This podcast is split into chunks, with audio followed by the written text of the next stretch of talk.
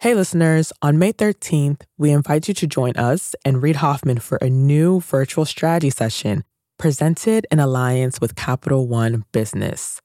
You'll hear insights from fellow entrepreneurs about how to be at the forefront of leading change with AI. So, go to mastersofscale.com AI strategy right now to register for free. Again, that's mastersofscale.com AI strategy. Looking forward to seeing you there. I had been turned down 148 times. That's Kathryn Minshew, co founder and CEO of The Muse, a career development website that she pitched to investors 148 times. Not that she was counting. There were literally days where I had a no over breakfast, no. a no over a 10:30 no. a.m. coffee. No.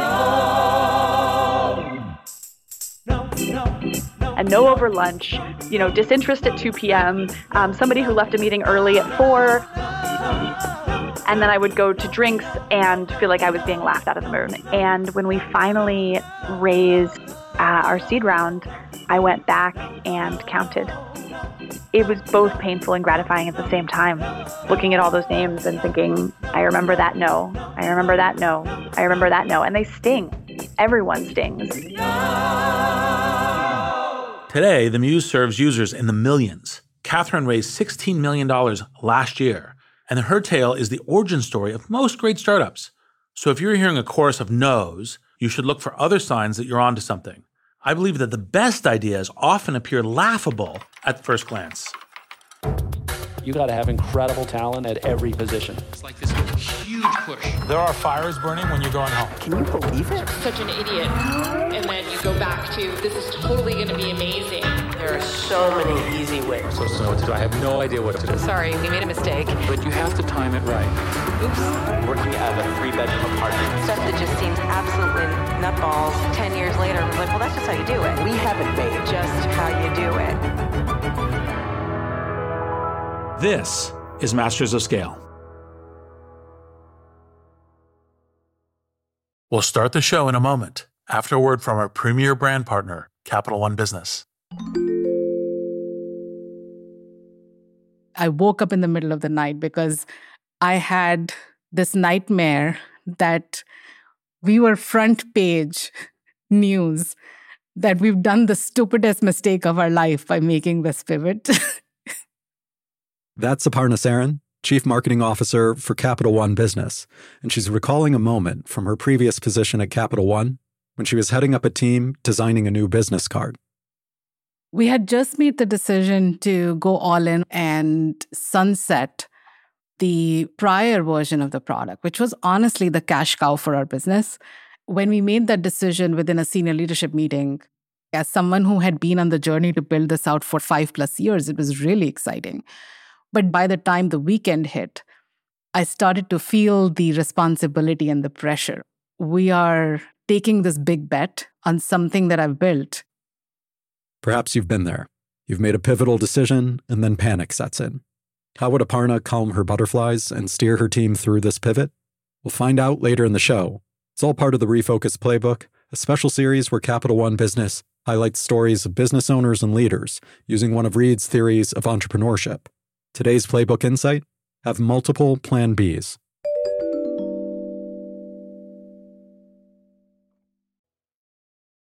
I'm Reid Hoffman, co founder of LinkedIn, partner at Greylock, and your host.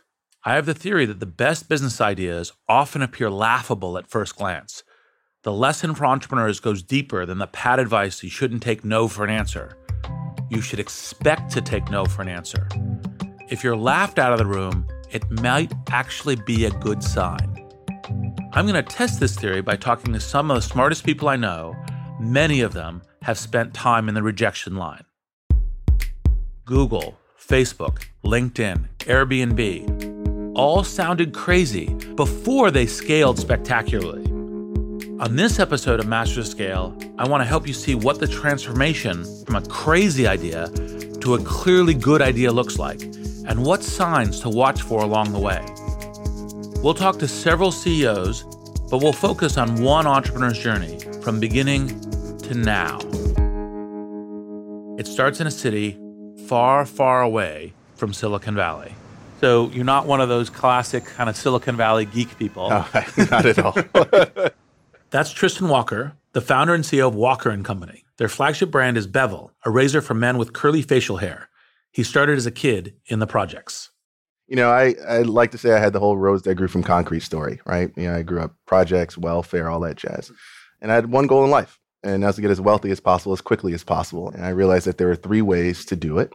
Uh, the first was to be an actor or an athlete, and that didn't work out for me too well at all. Uh, the second way was to work on Wall Street. And I had the good fortune to do that for about two years and hated it. So I said, damn, I've already exhausted two of the three. The last one is entrepreneurship. Uh, and the day I came to that realization, you know, I applied to the school, Stanford, for business school, uh, and fortunately let me in. And then I learned that Silicon Valley existed, and the rest is history. So you came to Stanford not even knowing it was like it was the heart of I Silicon Valley. I had no idea. Tristan doesn't sound like your typical Silicon Valley geek, but I can't stress this enough.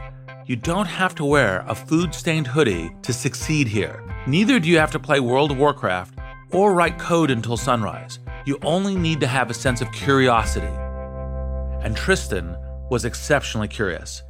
He wasn't just a student of business, he was a student of every technological shift taking place around him. I was in accounting class at Stanford. And uh, I remember, I believe, MC Hammer was supposed to speak at Stanford, and there was this commotion going on, people wondering if he was actually going to do it. And it was going around for like five minutes. And I opened up Twitter and I just asked MC Hammer, I was like, Are you coming? Bear in mind, this is 2008, back when Twitter had a relatively cozy community of 500,000 monthly users. Tristan was one of the more active members. As luck would have it, it was hammer time on Twitter. 30 seconds later, he replied back, and I turned around to my fellow classmates and said, Yes, he's coming. See? And at that point, I realized how important Twitter's part in like the kind of innovations within communication were. And it was my first um, understanding of bad ideas being a good idea because everyone else around the table was like, Why are you on Twitter? What's the point of this thing? I don't care about what you're eating for breakfast. And they just didn't get it. And that showed me that there was something there that I had to kind of dive into. So we're already seeing the seeds of Tristan's success. You don't have to be a geek, but you do need to geek out over the new ideas. You want a level of enthusiasm that's slightly out of step with your peers.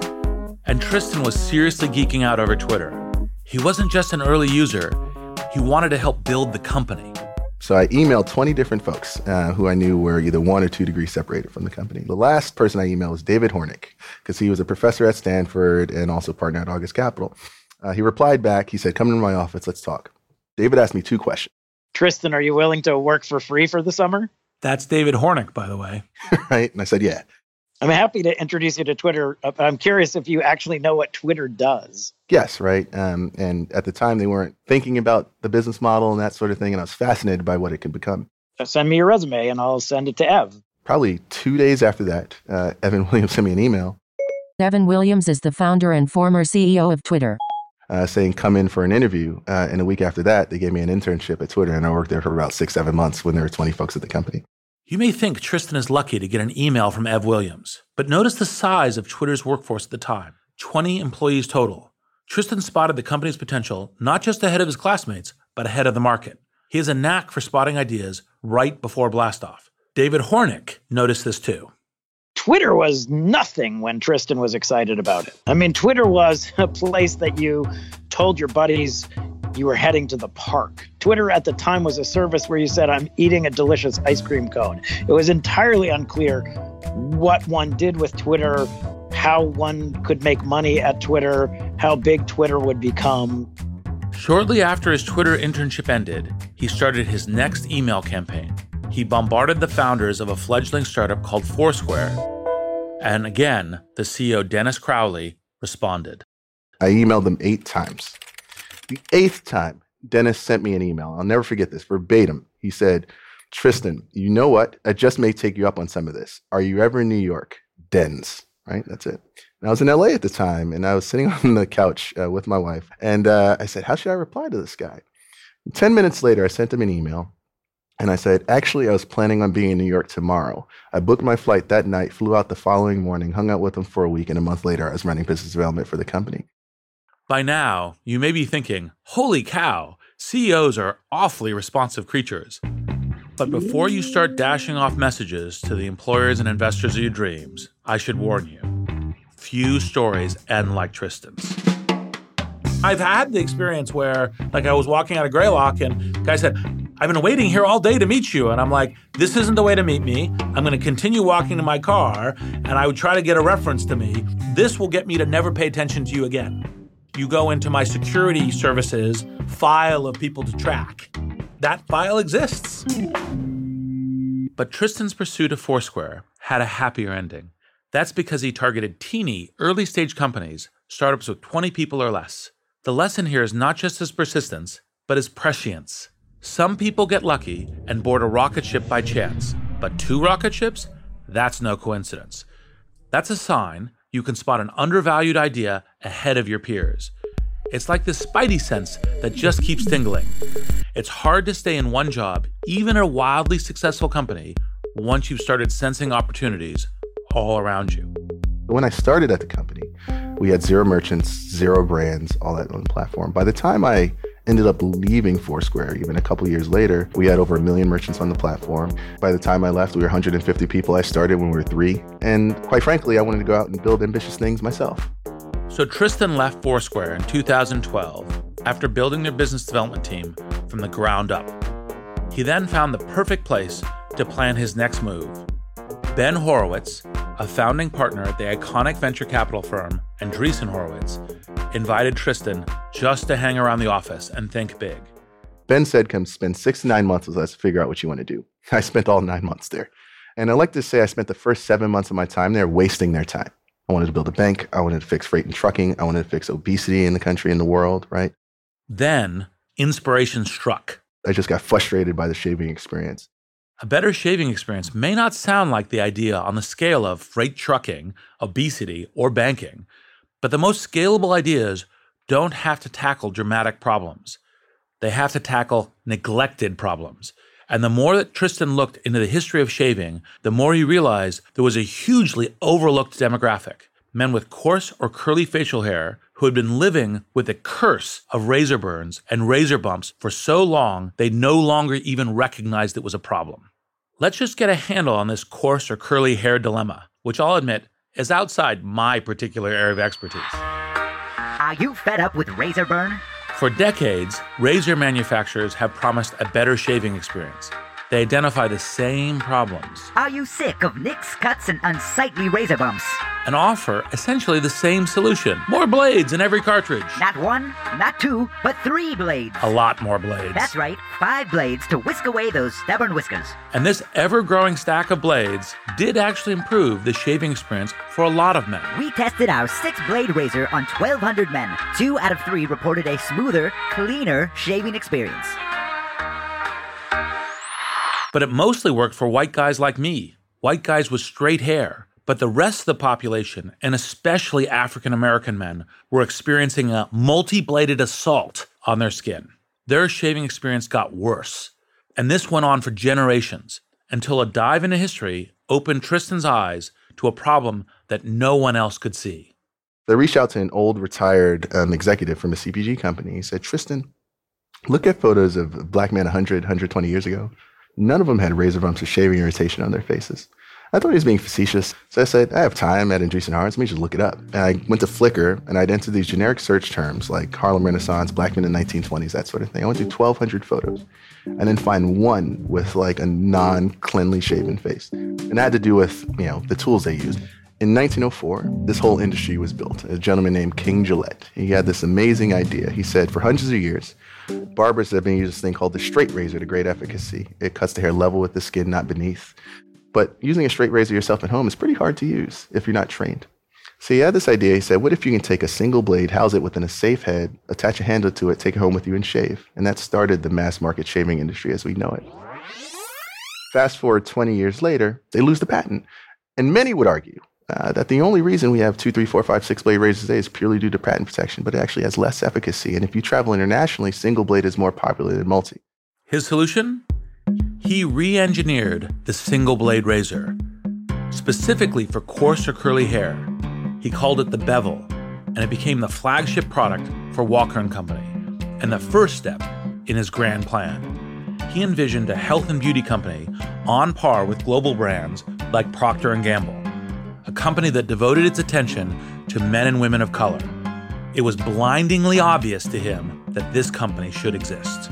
I mean, a lot of people say that they're trying to build the Procter & Gamble for people of color. Let me talk about this for a second because it's really funny. Number one, I've never said that. And then two, it's interesting. Like, I think folks talk about it as if it's a niche kind of thing, but people of color are the majority of the world. So if we're the Procter & Gamble for people of color, what the hell is Procter & Gamble? But when you're pitching a room of mostly white, mostly male investors, it can be hard to convey the urgency of this market oversight. So, how did the best and brightest VCs respond to Tristan's idea? I don't know. It's niche. I don't think it's scalable. It's a terrible idea for me to kind of jump into the bevel thing because it was a consumer group who didn't want it, an industry that is dominated by the multi blade use case with billions and billions and billions of dollars to attack you with patent protection, et cetera, right? And to do it in like Silicon Valley, right? That's crazy. As is often the case, there was one lone champion. And I go to Ben, he's like, that's the idea. And at that point, I knew I had something, quite frankly. This may sound like a strangely optimistic reaction. Why should a single endorsement from an investor outweigh a crowd of investors telling you, thanks, but no thanks? Shouldn't you weigh all of the feedback equally? Short answer no. And here's why. The first truth of entrepreneurship and investing is that the very big ideas are contrarian because the contrarian is part of the reason why a bunch of large companies and competitors haven't already done it, why a bunch of other entrepreneurs haven't already succeeded at it. And so that leaves the space for the creation of something. And to create something big, you have to have that initial space. For example, in the early stages of Google, it was Search is a terrible way of making money in advertising because advertising is time on site. And what does search do? It shuffles you off the site as fast as you can go. right? That's not a good business model. So, like an Airbnb, it's like, oh, someone's going to rent a couch or room from someone else? Who are the freaks on both sides of that transaction? So, all of these things have a similar quality. Very smart people will tell you there's no there there. So, you have to gird yourself for a string of rejections. Some entrepreneurs simply develop thick skin. Others treat it like a normal part of their workday. You know, wake up, brush your teeth, listen to people crush your dreams. It's a living. But there's another, more hopeful approach. Our producer, Dan Kedmey, talked with a number of entrepreneurs who pitched seemingly laughable ideas in all kinds of industries. Like Abby Falik, founder and CEO of Global Citizen Year, her not for profit sends students abroad for a year of international service between high school and college. Back in 2008, she was struggling to get funding, and she turned to a leadership coach for advice. We asked her to share that advice. The no's are actually a gift. You heard that right a gift.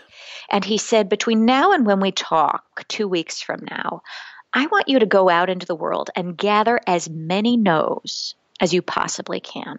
It is your homework to be rejected over and over and over and over and come back and report on it. And it ended up being the most important thing I could have ever done and the most important advice I could have been given at that point. The most successful entrepreneurs listen closely to the no's. They mine their rejections for clues. Kathryn Minshew, the founder of The Muse, got her share of rejections over the course of 148 no's she shared at the top of this episode. We asked her about the reasons that investors turned her down. It's a bit too early for us, but keep in touch. Once you hit 100,000 monthly active users, give me a call. This is a fool's errand. It's expensive. It doesn't scale. That's not very tech. That's not a scalable platform. Aren't you worried that you're going to lose all your users once they turn 30 and, you know, have babies? Or, you know, I, I get that women in New York and San Francisco love this product, but I think you're going to really have a, a hard time finding women who care about their careers once you go outside of, you know, the coast. And I just remember looking at these people and thinking, do you know a lot of women? Kathryn is right to ask this question. She knows more about women than most investors, and she also knows more about her business. Entrepreneurs have to learn how to hold on to what they know through the arduous pitch process. And Kara Goldin, the founder and CEO of Hint Water, takes this a step further. When she was hard at work on a recipe for a flavored drink with no sugar or preservatives, a bigwig in the beverage industry offered her pointed advice. What I want you to notice is how Kara listened to his rejection. She didn't just hear no, she saw the breadcrumbs leading to her own company success. His response was, Sweetie, Americans love sweet. That's really interesting that he just called me Sweetie. You know, I'm a business person. I had been zoned out of the conversation and came back in, realized that somebody at a major beverage company basically was sharing with me, you know, without him knowing it, that that was really what the belief was at this major soda company, that Americans really loved sweet. And so that was the fork that they were taking in the road, and that I needed to put the gas on and grow this before they decided to come down my fork as well. Turns out that Kara's critic was wrong to the tune of $90 million a year. That's how much revenue Hintwater takes in from Americans who supposedly have incurable sweet tooths. At this point, you may be thinking about your own counterpoint to my theory. Sure, Karen Catherine ultimately secured financing and proved their critics wrong. But what if you're pitching a truly terrible idea? How can you learn to hear that?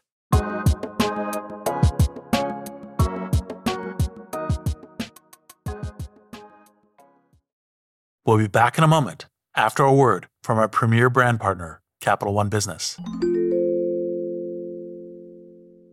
There was panic that set in that night because I didn't want to let people down. We're back with Aparna Saran of Capital One Business. She was recalling the time she woke up in a cold sweat, terrified that the new product she had been working on might fail. So the next morning, she sat down and wrote an email. It was Sunday morning, and I said, you know what? I'm going to just like share this with my peers. It was very emotional. It was like sort of a cry for help. Aparna realized that if the new product didn't take off, she needed a plan B, preferably multiple plan Bs. I'm inviting them to be the thought partners so that we are mitigating as much risk as possible and we have contingency plans in place as we make this move. You write something like this and your heart is pounding, should I send this? It was a super vulnerable moment for me. But then I was like, I'm going to just send this. Like, what's the worst that'll happen? It can't be worse than being on the front page of the newspaper. So she held her breath and hit send. What happened next would surprise even her. We'll hear about that later in the show. It's all part of Capital One Business's Spotlight on Business Leaders, following Reid's Refocus Playbook.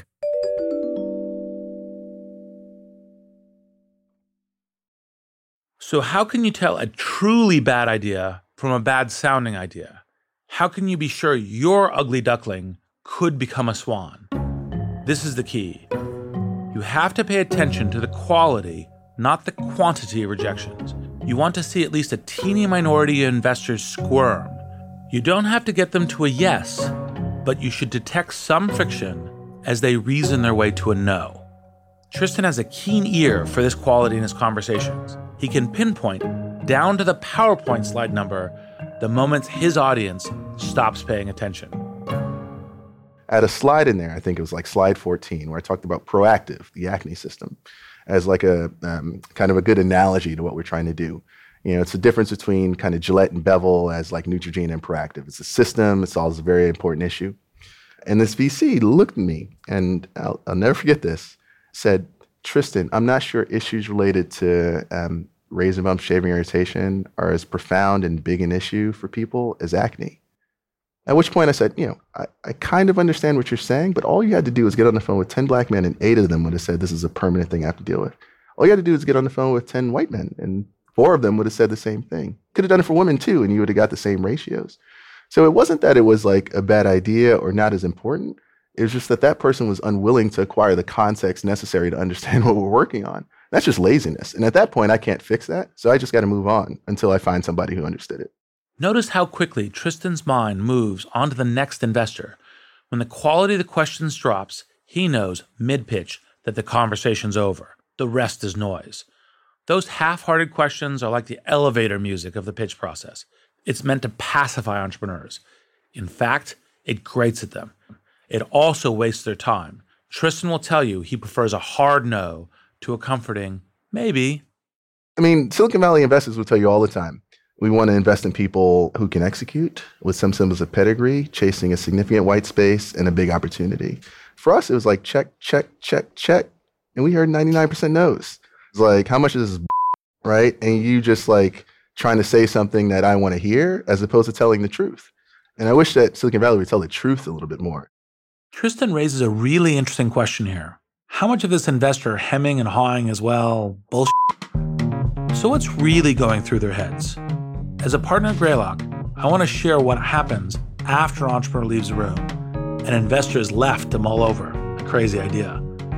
It begins with a debrief of the investor's partners. If I'm presenting an idea to my partners at Greylock and they all go, that's great, we should do that, I'm like, here's a bunch of hyper smart people and no one's saying, oh, watch out for this or watch out for that. It's too easy. The idea is so obviously good, I can already hear the stampede of competitors trampling over our hopeful little startup. On the other hand, you don't want every person in the room to say, Reid, you're out of your mind. Because then you're wondering, hmm, am I drinking the Kool Aid in a very bad way? What you want is some people going, you guys are out of your minds, and some people going, I see it. You want a polarized reaction. So take my decision to invest in Airbnb as an example. David Sze told me during the Airbnb debrief David Sze is a partner at Greylock Investment. Well, every venture capitalist has to have a deal that doesn't work that they learn from. Airbnb can be yours. And David Sze is a super smart VC. He invested in LinkedIn. He invested in Facebook. He invested in Pandora. He personally returned $2.5 billion to Greylock's funds. He's as smart as smart money gets. And believe me, I weigh his objections carefully. If someone as smart as David disagrees with me, I worry. But I also get excited. It's an emotional roller coaster. And as this sort of emotional turmoil plays out in the background discussion, it's hard to give an entrepreneur a hard no. The best ideas make you want to say yes and no in the same breath. This mixed reaction can strain the relationship between investors and entrepreneurs. To give you one point example, my friend Josh Kopelman, the founding partner at First Round Capital, tweeted a picture of a letter he received from a spurned founder.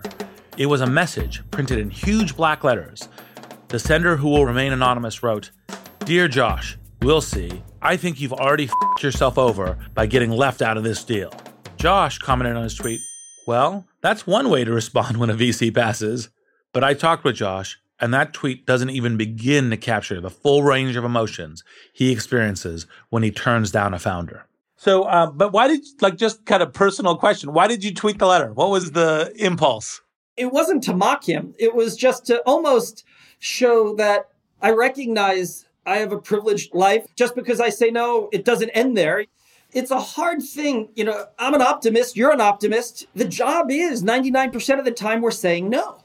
And so when you become a VC, you have to try to figure out like what style of, of VC you are, right? But I've actually found that when you're going to pass, being able to be explicit and transparent about it, and also doing it up front. Probably the same experience you had when I was raising money. There were three types of VCs. My favorite were the quick yes, my second favorite were the quick no, and my least favorite was the long drawn out, maybe if you show me this and prove this. I knew that I wanted to be in class one or two, and that's what I optimized for. Yeah, quick yes or quick no. Well, and the problem with the type three of VC is actually they're damaging the founders and they're really just trying to play out their own image, you know, their own option on this. And that's so, exactly right. Why say no? I'll just wait around the hoop and maybe if something changes, I'll get a shot in. It is very damaging for a founder. And, and many founders, because they're optimists, they have happy ears.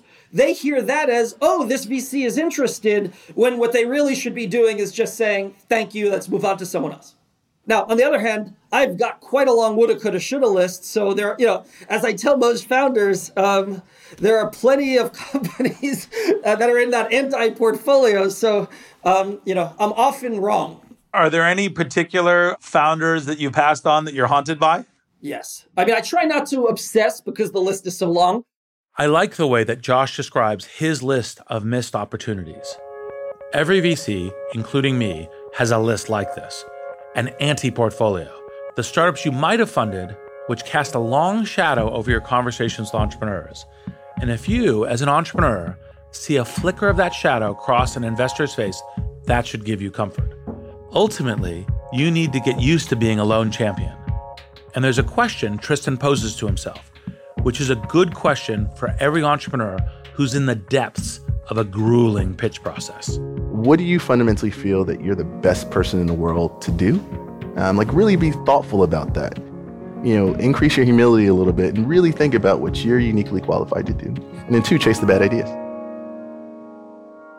Like, it may be that there is 100,000 people who could go solve this problem if they knew about it, if they're motivated by it, But of those 100,000, you may be the only one who knows about it, can assemble the resources, and wants to do it.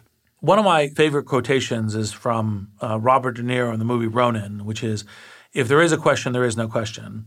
And the parallel in entrepreneurship is if you do not have an absolutely solid theory of competitive differentiation, you do not have competitive differentiation.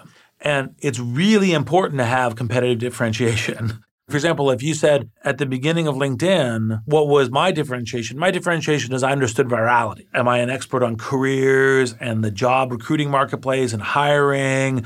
like, no, right? So I'm the unique, perfect person doesn't mean that when you line up every attribute, you turn out to be the only person. It's actually, in fact, that you're taking a unique shot and you have a unique ability to take that shot relative to competition. And once you're certain of your competitive advantage, you'll no longer feel like you're waging a quixotic battle against conventional wisdom. You'll feel like the world must eventually come around to your way of seeing things. I think health and beauty is doomed for all types of reasons I could suggest and talk to you about. But one in particular um, really sticks with me and still does to this day. You know, I think all global culture is led by American culture, which is led by Black culture in the U.S. and more recently Latino and Asian culture. And a big frustration of mine is my living in an earliest adopting region on the planet, and it's knowing very little about the earliest adopting culture on the planet. Right, like that discord doesn't make too much sense to me. So I'm trying to show folks that here's one of these kind of lost industries that have seen no disruption, certainly with technology, have seen no disruption, certainly with like this demographic group that I understand and the cultural impact of it. Uh, you start to see, you know, this demographic group becoming the majority of the country with increasing wealth, access to technologies, the early adopting culture on the planet. My experience of not having products that worked for me, my ability to potentially raise money for that thing, I don't think there's anyone better on the planet to do this one thing than I. And the day I came to that realization, it was the most freeing moment for me. And I didn't care about hearing the no's anymore because I knew that we had something. I'm Reid Hoffman. Thank you for listening.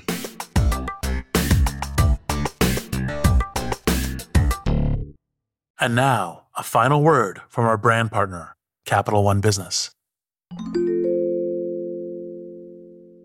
Throughout the day, text messages and emails kept pouring in. Whatever you need, just let us know. We're back one more time with Aparna Saran of Capital One Business. She was telling us about a Sunday morning email she fired off in a moment of panic. Minutes later, her inbox was overflowing, and the support she found wasn't just emotional, it was practical. We talked about detailed contingency plans and we created our go to market strategy before we are in full rollout mode, we had stage gates so that we could test and quickly learn and iterate. And within a matter of like six months, as we were rolling things out channel by channel, those stage gates would allow us to pivot if we saw something that we didn't like. That day, Aparna learned a lesson that stayed with her. Having multiple plan Bs doesn't just expand your options, it gives you new opportunities. The best way to pivot is actually open doors for thoughtful conversations because humility in knowing that you actually don't know everything, as well as the empathy in knowing that disruption is always drastic and abrupt, helps you go through that pivot with other people in a very different way. Capital One Business is proud to support entrepreneurs and leaders working to scale their impact, from Fortune 500s to first time business owners. For more resources to help drive your business forward, visit CapitalOne.com slash business hub. That's CapitalOne.com slash business hub.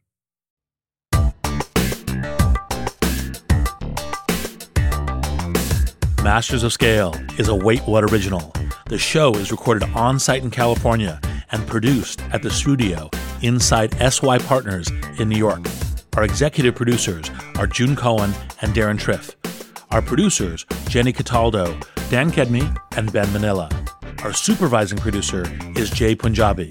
Original music is by the Holladay Brothers. Mixing and mastering by Brian Pugh. Special thanks to Jessica Johnston, Saida Sapieva, Elisa Schreiber, Chris Yeh, David Sanford, Stephanie Kent, and Rafina Ahmad. Visit mastersofscale.com to find a transcript for this episode and be sure to subscribe to our email newsletter.